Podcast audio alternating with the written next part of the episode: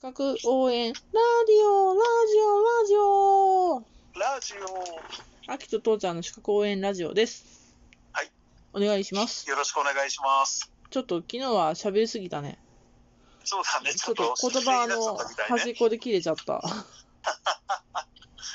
たからね。そうね、疲れてたからね、しょうがない。そんな時もある。そうだね。まあね、眠れない時でも横になって休息をとっていることは大事らしいんで、うんうん。本当に疲れた人は休、息大事。うん。睡眠が取れなくても横になるで。しましょう。そんなことでよろしくお願いします。今日はね、ちょっと法律の方をやってみようと思うんだけど、大丈夫法律。うんうん。。とりあえず大丈夫。行こうんう。や。ってみよう。なんかね、年少者と妊産婦、け妊産婦、えっ、と、年少者、年がうん。うん低い人と妊産婦、妊婦さんの保護の話なんだけど、うん。まあなんか、私さ、18歳未満で働いてる人おるんかなとかって、テキスト開いて思ったんだけど、デカデカと考え、デカデカと載ってた。18歳未満。事業の内容、非工業的業種で、満13歳未満の人は、映画の制作、演劇などって書いてあった。あー。そうだね。そっ小屋の人とか、かね。そうやん。働いてるじゃん。確かにと思って。いや、でもそれ以外にも普通にもいるんじゃないか、いっぱい。あの、13歳以上になったら、非工業的業種で、うん。ああの、働けるようになってるからね。あー。そうだね。うん。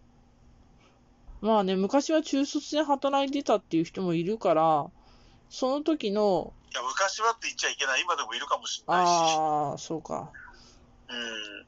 でもほら、中卒で働いてた人がさ、金の卵と呼ばれて、東京とかにどっとと集団就職してた時代があったわけじゃん。あったね。まあ、そういう時期の法律の流れを組んで、やっぱりなってんだろうなぁと。まあそれもそうだし、昔だったらあの炭鉱とかね、うんうんうんうん。ああいうのにやっぱりあのみんな送子供が送り込まれてたからあね、あ。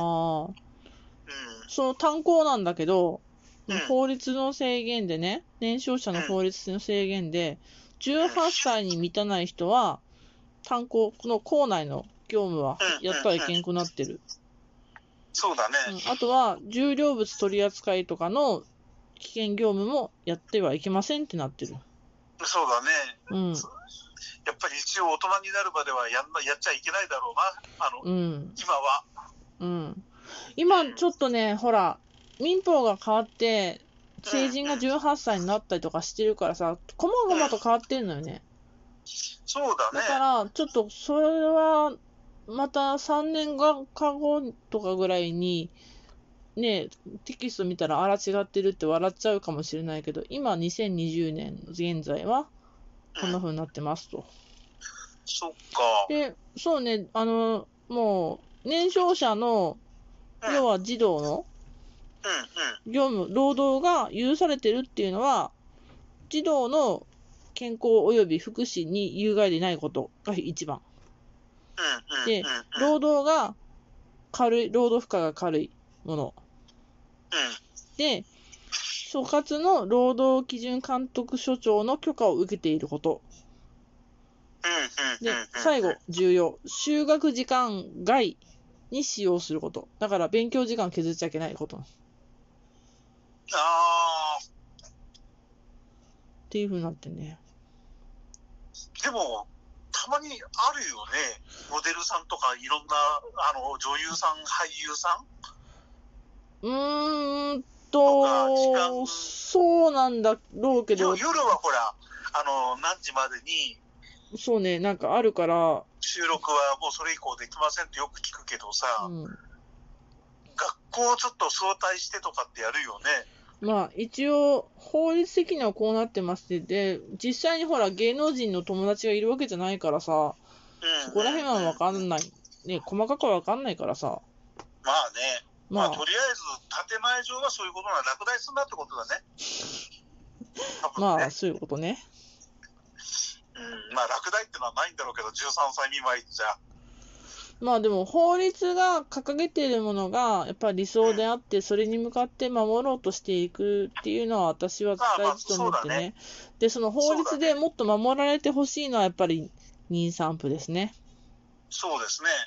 それはとっても大切ですね。もう女性が活躍する社会とか言いながら妊産婦に対してちゃんと保護できているのか、本当にそうだよね。ハラスメントしてないか、だようね。ん、ちゃんと休業を取ってるか。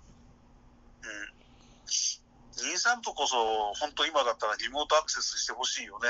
うん、通勤の苦労させたさせたくないよね。そう。うん。で、まあ、育児、育児時間はちゃんと取れるようにしてるのかとか。うんうんうんうん。ね、生理休暇とかも、実は、あの、取ってもいいよっていうふうにはなってるのね。うんうんうん。でも、なんかそれって、その当の女性が請求しなきゃいけないの。それってすごいやりにくくねで、就業規則によっては、休んだ分が無給になったりするわけよ。ちゃーだね。うん。なんかやっぱりそういうのを変えていけたらいいなってね、まあ願うだけそうねだ。よね。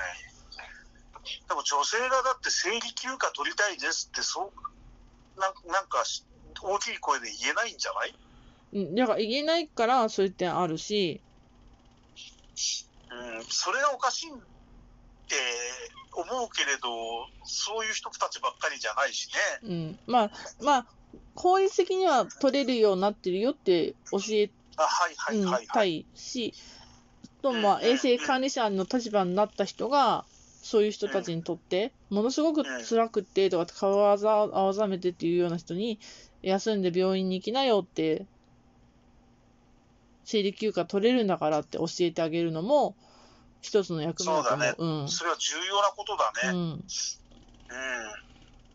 ね、生理休暇だからサボって、サボってるんじゃねえかなんていう、そういう間違った考えはいけないよね。うんで特に基本ねは、こう、妊産婦に関する取り扱いって結構、もう、まあ、どんどん変わってきてはいるんだけど、まあ、基本的に炭鉱は、炭鉱の校内労働はダメ。うん、はい女性はダメ。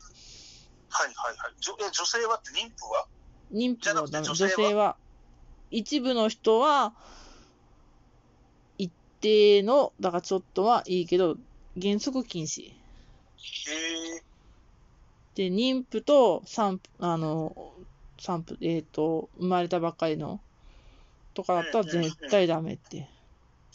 あとは、それってさ、逆に男女差別にならないうーん、私もその、校内労働とかの実情を知らないからさ、うんうんうん。そこは男女差別になるかどうかっていうのはわかんないけど、あの、一般女性が一定のって、い一般女性については一定の校内労働は就業可能っていうふうにはなってるから、うんうんうんうん。そこまではその差別化って言われたらどうなんだろうかな、どうなんだろうかなと思うね。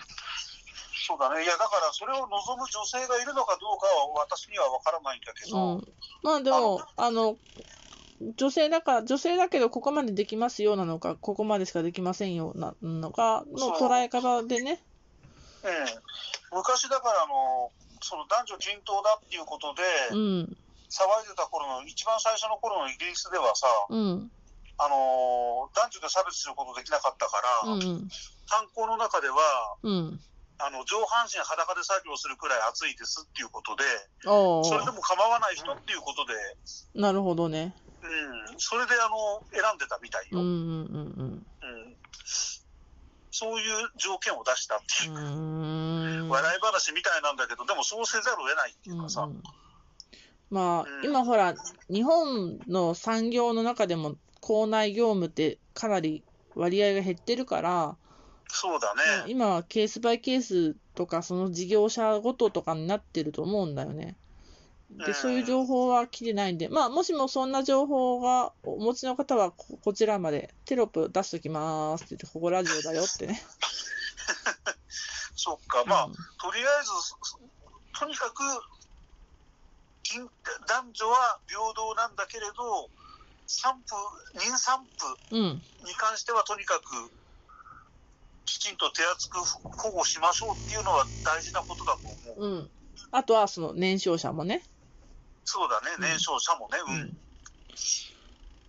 うん。で、そうだよね。産休とか、産休制度もあるし、うん、うん、うん、あの、ほ妊婦本人が望んだら、作業、負担を軽くしてやるっていうのもあるし、おーあの、1歳に満たない子供を育ててる人は、あの、育児時間っていう仕事から離れる時間っていうのを得ることもできる。へ1え、日2回それぞれ30分。休息とは別よへ。ーへーへーそれは知らなかった。うん。うん。だから、その、さっきも言ったけど、衛生管理者になったら、こういうことができるんだよ、こういう制度があるんだようんうんうん、使うんだったら事業所に掛け合うからねって。そうだね。うじゃあ、例えば本当に家が近い場場合だったり、ん。うん。近くに子供を連れてきてる場合だったら、それで授乳しに行く時間があるってこそとうだ。そうそうそうそうそ。うんうんうんうん。それは素晴らしいううね。ん。だから、もっとこれをね、活用して、子育てさしやすい労働、労働そうとだね子育ての両立がしやすくなる社会が来るといいな。そうだね。私の目の黒逆いうにちにこ。の資格を取る人たちは、こういうことをもっと、本当、啓蒙してほしいね、みんうなにんね。、そう。そういうことなんです。まあ、そんな感じで今日は年少者と妊産婦の保護のお話でした。はい、そんなわけで勉強になりました。さようなら